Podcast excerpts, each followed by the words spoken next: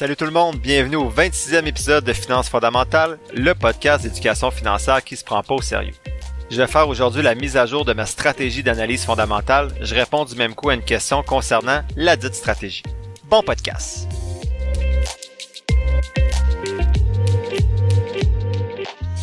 Hey, salut tout le monde. J'espère que vous allez bien, que vos finances vont bien, que le reste de votre vie va bien. Je suis vraiment content d'être avec vous ce matin.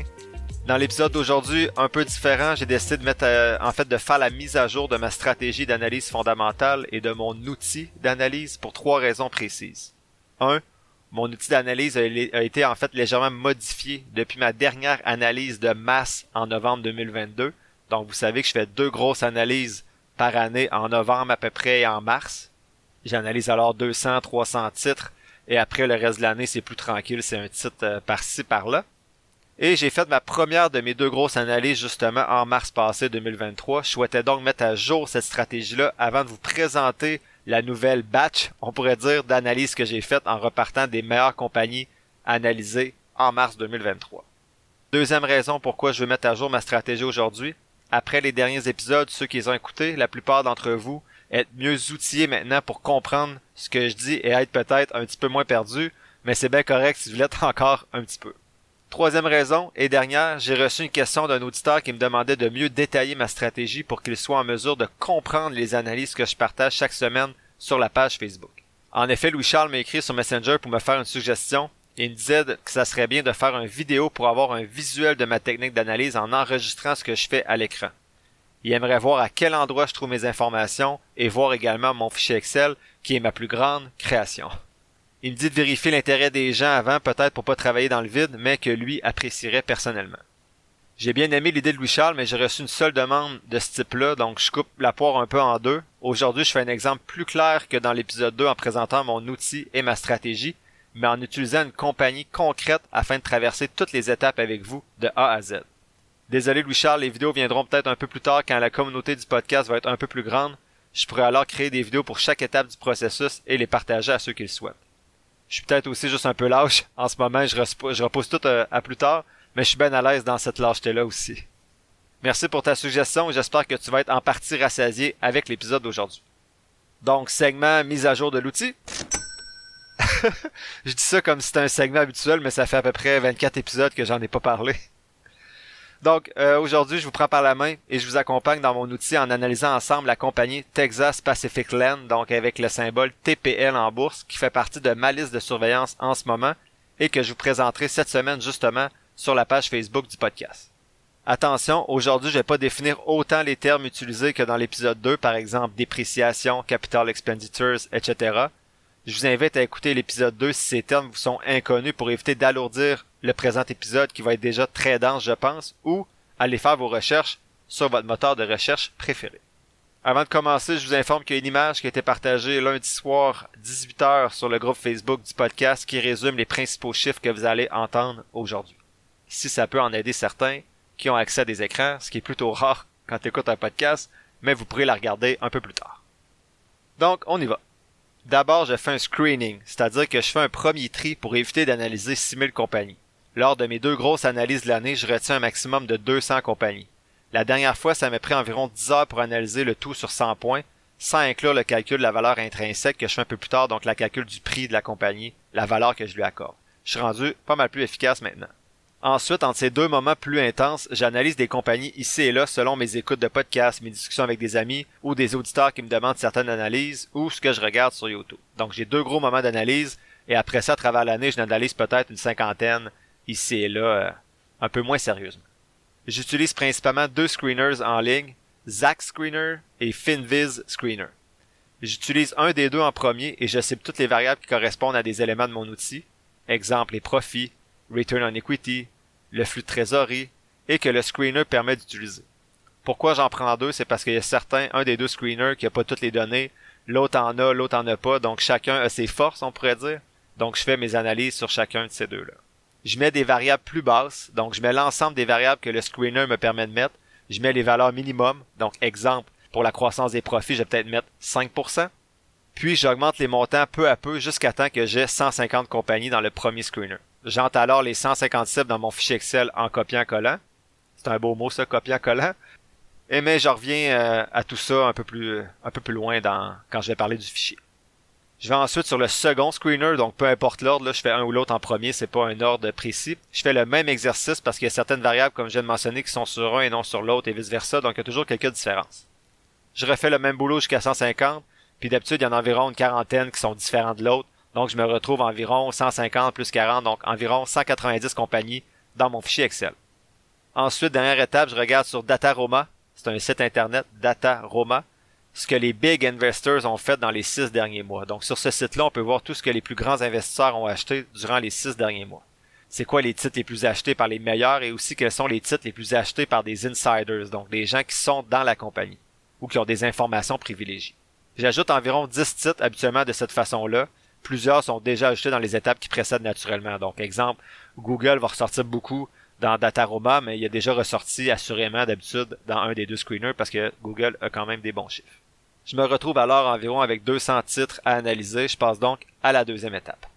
La deuxième étape, c'est de m'assurer que tout est beau. Donc, quand je fais copier-coller les sigles dans ma première colonne de gauche sur mon fichier Excel, mon fichier Excel est en option données boursières. Donc, automatiquement, en rentrant le sigle TPL, le mot Texas Pacific Land va apparaître à gauche comme nom. Et ensuite, j'ai automatiquement des colonnes à droite où, exemple, le prix le plus bas, 52 semaines, va apparaître, le prix le plus haut, le PE ratio, le, prix actuel, le secteur. Donc, toutes ces informations-là vont apparaître automatiquement juste en copiant-collant le sigle dans la colonne de gauche. Donc, la deuxième étape, c'est de vérifier que toutes ces informations-là sont adéquates. Surtout pour les, compagnies canadiennes, lorsque c'est exemple euh, td.to, des fois le fichier Excel est un peu mélangé, faut que tu le fasses manuellement, mais c'est habituellement sur 200 compagnies, il y en a 3-4 qui sont problématiques, ça prend 15-20 secondes à arranger. Donc ma première colonne, c'est le titre. Les quatre autres colonnes, c'est le prix le plus bas, le prix le plus haut depuis 52 semaines, le prix actuel, le secteur de la compagnie. Et dans la colonne suivante, ben, j'ai mon score sur 100. Donc déjà à cet endroit-là, je le vois tout de suite dans la première page, le score total sur 100. Bien sûr, quand je viens de copier-coller les données, le score est à zéro, mais au fur et à mesure que je vais remplir le fichier, ça va monter. Puis comme ça, je peux voir rapidement tout de suite, en ouvrant le fichier, le score total sur 100, au lieu qu'il soit complètement à droite, parce que le fichier est assez large. Donc, à cette étape-là, j'ai 200 compagnies environ d'entrer dans le fichier Excel avec toutes les informations automatiques qui se rentrent avec l'option données boursières sur Excel par rapport au prix, le secteur et le total de chacune à ce moment-là est à 0 sur 100 pour l'instant. Donc, le screening est terminé, l'analyse commence alors à cet instant-là. Faut pas oublier que les valeurs données à chaque donnée et le pourcentage requis pour aller chercher les points reposent toutes sur mes lectures. Je vais pas les justifier aujourd'hui, je vais juste vous les expliquer. Donc la première étape de mon analyse, je commence avec ce qui est de plus simple, soit un ensemble de données qui m'amène à un total sur 79 points en à peu près 2 minutes par compagnie. Je vais vous nommer ce que je regarde et ce qui a changé de façon majeure depuis l'épisode 2. Majeur, c'est un grand mot. En général, j'ai allégé les pourcentages requis pour obtenir les points pour chaque donnée afin de donner la chance à plus de compagnies de passer les premières étapes. Laissez-vous pas berner par les scores élevés, TPL c'est la troisième meilleure compagnie dans mon outil il y a peu de compagnies qui traversent la première étape. C'est pour ça qu'il a fallu que j'allège un peu mes pourcentages pour accorder des points un peu plus facilement. D'abord, j'ouvre le site Routers, donc R-E-U-T-E-R-S. J'écris sur Google, par exemple, TPL Routers Key Matrix. Donc, TPL Routers Key Clé, K-E-Y, Matrix, M-E-T-R-I-C-K. Donc, je vais aller voir les, les données principales de, du sigle TPL sur le site Routers ce qui m'apporte sur les données de la compagnie concernée aujourd'hui qui est TPL. Je vérifie que c'est le bon stock et je clique sur l'onglet Key Matrix pour commencer si j'ai pas été directement redirigé au bon endroit. Les quatre premières données que je regarde sont la croissance sur 5 ans. Je clique donc sur l'onglet Growth, pourcentage, et je regarde dans cet onglet-là, il y a plein de chiffres qui vont apparaître. Je regarde d'abord le revenu growth rate sur 5 ans qui vaut 3 points dans mon outil. Donc, si la, donnée est plus grande que 30%, ça va chercher tous les points. En bas de 5%, c'est 0 points. Et ça se divise entre ça pour les autres points. Je vais toujours dire le résultat pour aller chercher le maximum de points pour chaque variable et le minimum. Je vous dirai pas tous les chiffres entre les deux pour éviter d'alourdir le tout. Donc, je regarde le revenu growth rate sur 5 ans. Deuxième chose que je regarde dans le growth, c'est le free operating cash flow, CAGR, sur 5 ans, qui vaut 5 points. Donc, en haut de 30%, 5 points. En bas de 5%, 0 points. Je regarde ensuite le EPS Growth Rate, donc le Earning Per Share Growth Rate sur 5 ans, qui vaut 5 points. En haut de 30%, 5 points. En bas de 5%, 0 points. Et je regarde le Net Profit Margin Growth Rate sur 5 ans, qui vaut 2 points. En haut de 10%, 2 points. En bas de 5%, 0 points. Donc ça, c'était pour la partie growth. Au moment d'enregistrer l'épisode, la croissance des revenus 5 ans pour TPL est de 34%, donc 3 points sur 3. Sa croissance du free cash flow sur 5 ans est de 23%, donc elle va chercher 4 points sur 5. La croissance 5 ans de ses earnings per share est de 35%, donc elle va chercher 5 points sur 5. Et la croissance de la marge de profit est à 1% pour 0 points sur 2. Dans mon outil, tout se fait automatiquement selon le chiffre que j'entre dans la case. Donc je fais juste tab, tab, tab pour entrer vite les chiffres et le pourcentage devient un chiffre selon la formule, puis un code de couleur s'ajoute automatiquement pour un visuel plus clair et le nombre est maintenant considéré dans les différents totaux du fichier que je veux voir. Donc le total par section, le total pour le grand total, le total selon ce que j'ai besoin pour le podcast, et etc. Deuxième onglet que je clique dans le Key Matrix après le Growth, c'est le Management Effectiveness pour regarder trois données. Donc je regarde d'abord le Return on Average Assets, ROA, qui vaut 5 points. Plus que 25%, 5 points. Moins que 5%, 0 points. Le Return on Average Equity, donc le ROE, qui vaut 5 points. Plus que 30% égale 5, moins que 5% égale 0 points. Et enfin, je regarde le Return on Investment, le ROI, qui vaut 5 points. Plus que 30% donne 5 points, moins que 5% donne 0 points. Au moment d'enregistrer l'épisode pour TPL, son ROI est de 52% pour 5 points, son ROA est à 61% pour 5 points et son ROI à 61% pour 5 points également. Ensuite, je clique sur l'onglet Margins pourcentage pour regarder 4 données. Je regarde d'abord la Gross Margin 5 Years, 5 ans qui vaut 3 points. En haut de 60%, 3 points. En bas de 20%, 0 points. Je regarde ensuite la Net Profit Margin 5 ans qui vaut 5 points. Plus, plus que 25%, ça donne 5 points. Moins que 5%, ça donne 0 points. Troisième chose que je regarde, c'est la Operating Margin 5 ans qui vaut 2 points. Plus que 30% égale 2 points. Moins que 15% égale 0 points. Et enfin, je regarde la Free Operating Cash Flow Revenue 5 ans qui vaut 2 points. Plus que 20 égale 2. 0 et moins égale 0 points. Le Free Operating Cash Flow valait avant un point, maintenant il est rendu à 2 parce que j'ai effacé une autre variable que je regardais avant qui est le Free Cash Flow divisé par le Net Income dans l'ancien outil. Ce résultat et celui-ci étaient toujours le même, donc au lieu d'en calculer deux et il y en a un qui me prenait plus de temps, j'ai seulement retenu celui-ci. Au moment d'enregistrer l'épisode pour TPL, le gross margin est à 97 pour 3 points, le net margin est à 64% pour 5 points sur 5, operating margin 81% pour 2 points sur 2. Et le free cash flow revenu, le free cash flow divisé par les revenus est à 21 pour 2 points sur 2. Je suis bien conscient que ça fait beaucoup de chiffres, ça doit être difficile à suivre, mais pour ceux qui souhaitaient mieux comprendre la stratégie avec un exemple TPL, j'espère que c'est quand même un peu clair. Après avoir fini avec les margins, je clique sur l'onglet Financial, Strength pour regarder quatre données. D'abord, je regarde le Long Term Debt divisé par Equity sur l'année qui vaut 5 points. Si ça est moins que 1, ça donne 5 points. Si c'est plus que 60, ça donne 0 points. Deuxièmement, je regarde le Current EV divisé par le Free Cash Flow TTM qui vaut 1 point. Moins que 25, ça donne 1 point. Plus que 50, ça donne 0 point.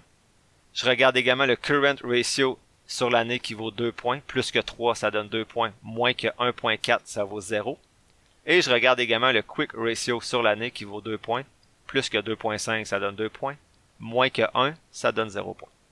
Au moment d'enregistrer l'épisode pour TPL, ben, sa dette est à 0, donc il y a 5 points. Son Enterprise Value, donc le EV divisé par le Free Cash Flow, est égal à 68 pour 0 points sur 1. Son Current Ratio, son Quick Ratio sont impossibles à calculer, je mets donc 0. Habituellement, je donne 40% de la note quand il manque des données, mais ces deux critères-là sont souvent 0 pour plusieurs compagnies, donc je mets tout simplement 0 pour ces deux-là pour TPL. Ensuite, je clique sur l'onglet Valuation pour regarder le Dividend Yield, donc le dividende sur 5 ans, la moyenne, qui vaut 6 points dans mon outil. En haut de 5%, c'est 6 points. En bas de 0.1%, c'est 0 points. Avant, il valait 5 points, mais maintenant, il est rendu à 6 parce que j'ai enlevé, comme j'ai dit dans l'épisode précédent, les Return Earnings, qui permettent de voir les profits mis de côté dans la compagnie pour la croissance ou pour redonner ensuite sous forme de dividende ou de rachat d'actions. Donc le Return Earnings était quand même long à calculer, puis puisque j'ai d'autres variables qui permettent de voir qu'est-ce qui est fait avec l'argent, mais j'ai décidé d'enlever cette donnée-là et de la répartir notamment dans le dividend yield. Au moment d'enregistrer l'épisode pour TPL, le dividende est à 0.5% en moyenne sur 5 ans, donc ça donne 1 point sur 6. Ensuite, je clique sur l'onglet Per Share Data. Je regarde trois données qui valent aucun point dans mon outil, soit le Tangible Book Value per Share, le Cash per Share et le Cash Flow per share. Quel anglais. Donc, mon fichier divise automatiquement le prix de l'action qui s'actualise dans le fichier selon le marché boursier pour ces trois données-là. Donc, ça me donne trois ratios qui m'informent si la sous-évaluation de certaines compagnies est, est intéressante au regard des actifs, de l'argent qu'ils ont en banque, de leur liquidité et de leur flux de trésorerie. C'est pas un critère d'achat pour moi, mais une compagnie qui se retrouve sur ma liste de surveillance, sur la liste potentielle plutôt, donc tout proche, puis qu'ici un ratio en bas de 4 sur ses liquidités par rapport au prix de vente, ben je vais peut-être le regarder un petit peu plus parce que le risque est moins grand. Au moment d'enregistrer l'épisode pour TPL, les ratios sont respectivement de 100, 66 et 60, soit super élevés.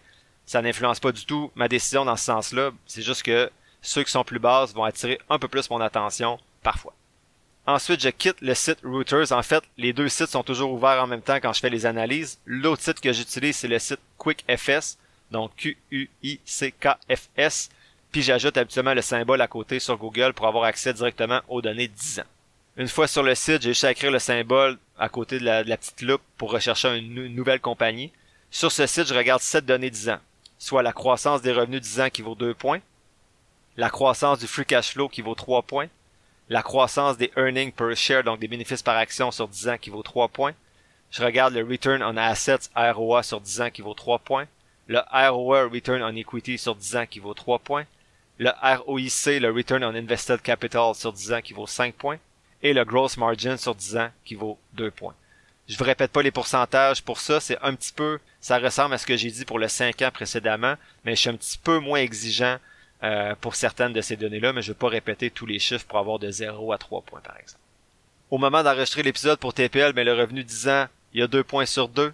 Le revenu, le free cash flow 10 ans, il y a 3 points sur 3. Earning per share, 3 points sur 3. ROA 10 ans, 3 points sur 3.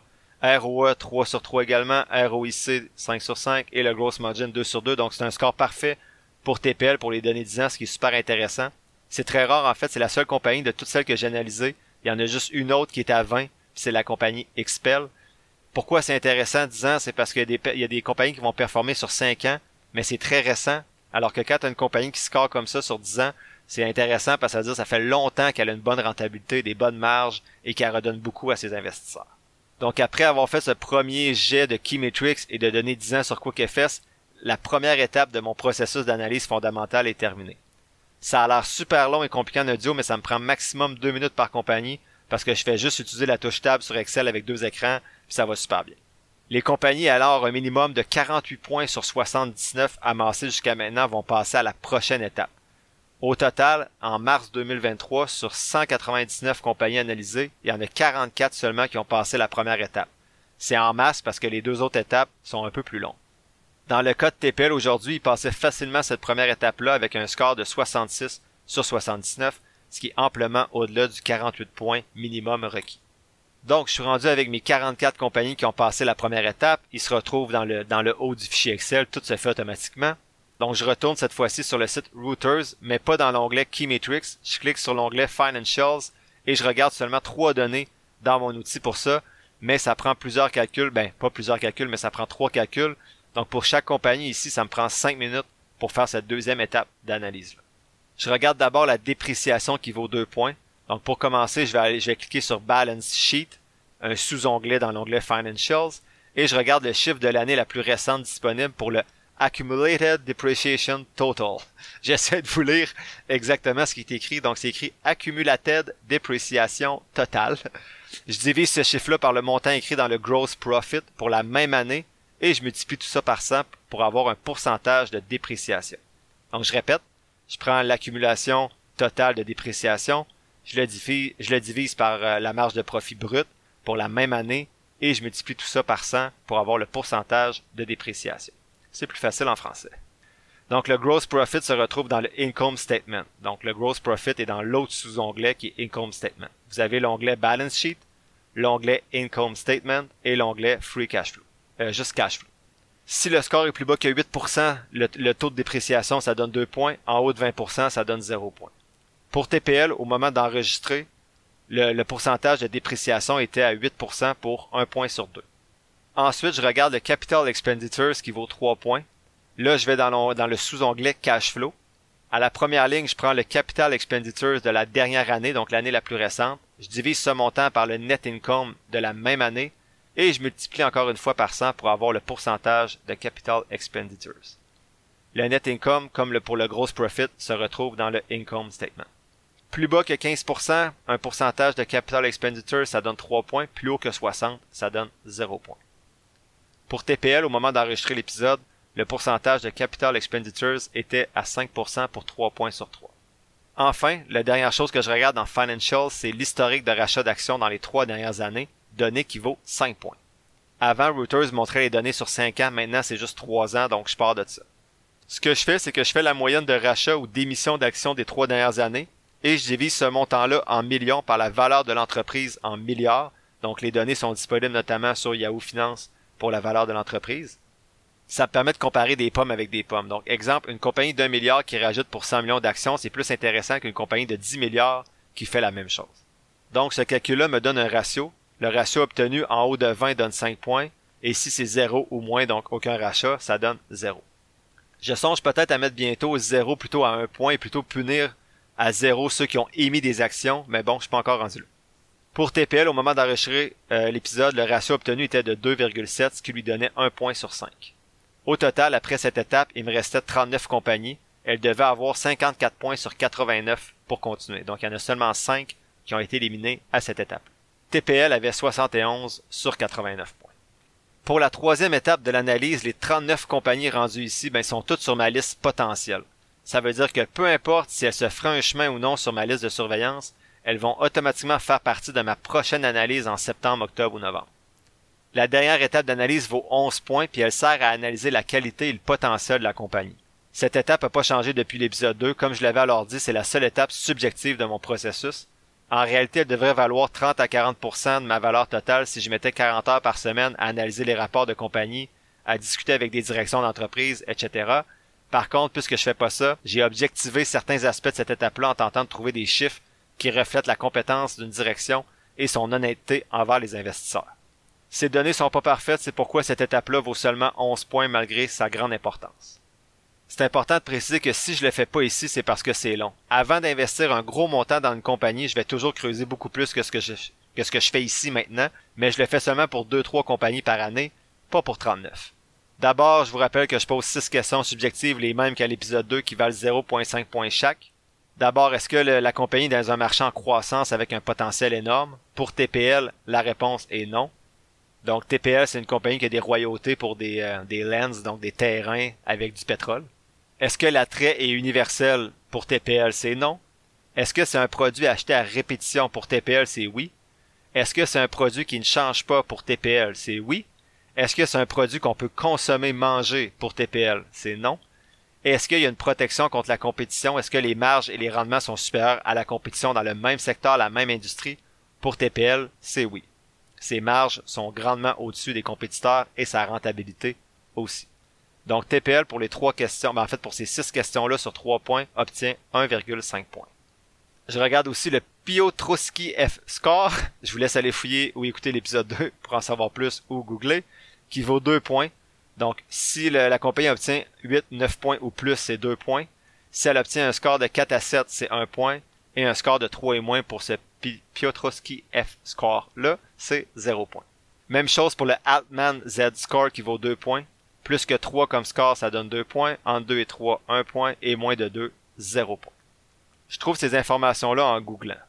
Personnellement, je google par exemple TPL Guru Focus Piotrowski F score je tombe sur le site de Guru Focus avec des données boursières qui font en fait il y a plein de pubs pour payer mais je suis rendu rapide j'ai même pas je rencontre même pas aucune pub puis je peux regarder tout ce que je veux je regarde le score du Piotrowski F score et je clique rapidement sur Altman Z score à gauche dans la colonne pour le voir aussi et je retourne sur Google pour le prochain titre TPL a obtenu 8 pour le Piotrowski F score et 7.5 pour le Altman Z score il va donc chercher les deux points pour ces deux variables sur le même site, je regarde également le ROIC, le ROIC, sur la dernière année. Pas 10 ans cette fois-ci, mais si la, direction utilise actuellement bien son argent et les actifs de la compagnie. Donc ça vaut 3 points, en haut de 30%, 3, en bas de 12%, 0. TPL avait 115%, donc 3 points sur 3. Depuis mars, je regarde également une quatrième donnée sur ce site-là. Donc à gauche, j'avais le Piotrowski, le Altman Z-Score, le ROIC. Donc rapidement, vous cliquez, vous avez tous les chiffres. Et je regarde depuis euh, ma dernière lecture que j'ai partagée au dernier épisode, le Shareholder Yield, depuis la lecture récente du livre d'André Gosselin. Je la note dans mon outil, mais elle vaut aucun point, c'est juste de la curiosité pour voir si ça a un certain impact. Donc je vous rappelle que le Shareholder Yield combine les rendements réels du dividende et des rachats d'actions. Donc les rachats d'actions qui sont bien faits. Enfin, sur Yahoo Finance, dans l'onglet Holders du titre, je regarde le pourcentage de la compagnie détenue par tous les insiders pour un point. On a vu que ce critère-là pouvait permettre de croire que la direction travaillerait pour les rendements si CB sont aussi dans la compagnie et qu'elle n'est pas juste payée en bonus et en salaire. Si les insiders possèdent plus de 10% de la compagnie, c'est 1 point, plus de 5%, 0.5 points et moins de 5%, 0 point. TPL est à 0,8%, donc 0 point pour ce critère-là. Donc TPL avait au total 79,5 sur 100. Cette dernière étape prend environ aussi 5 minutes par compagnie pour comparer avec le secteur, etc.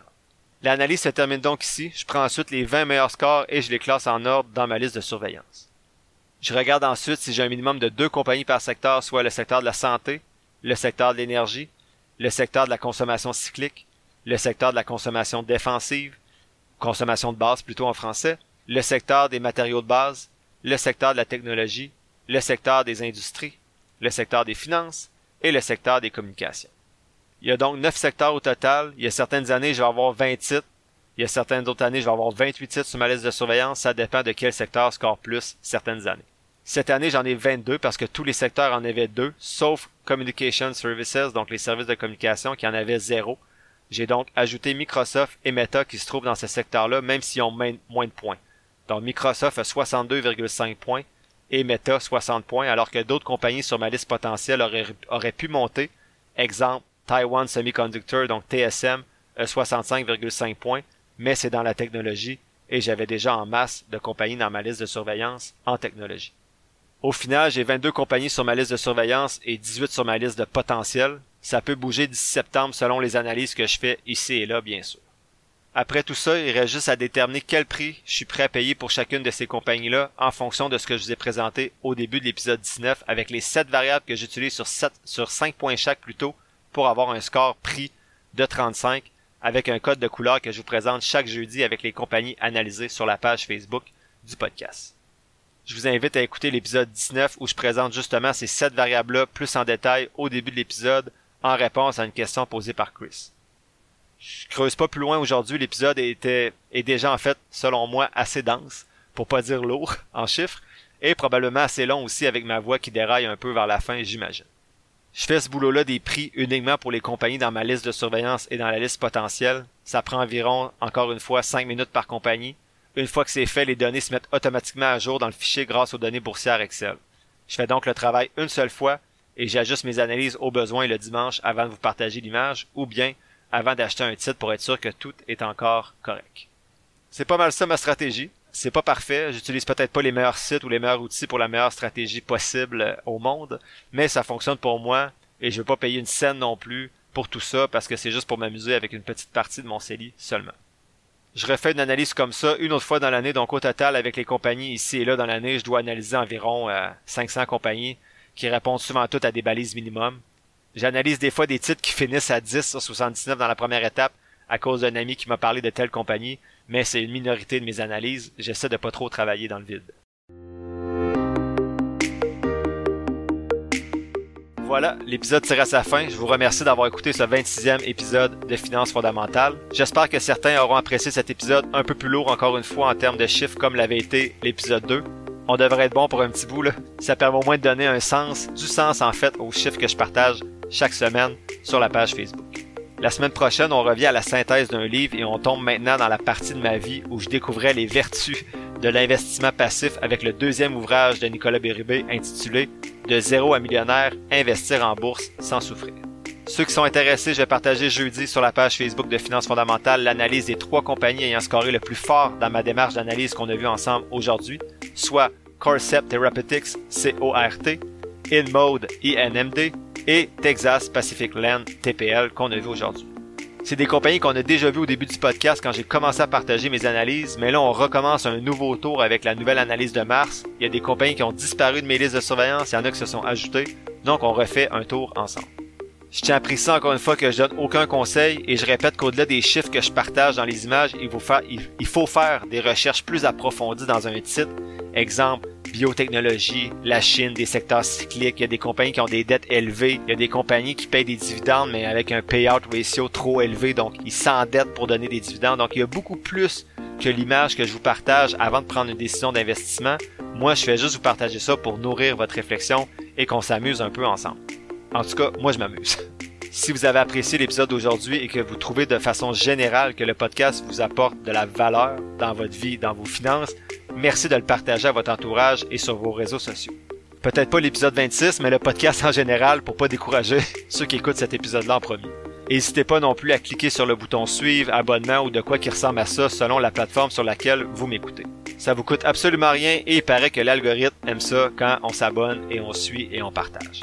Enfin, je suis toujours disponible si vous souhaitez me poser des questions sur Messenger ou par Gmail. Toutes les informations pour me contacter sont dans la description de l'épisode ci-dessous.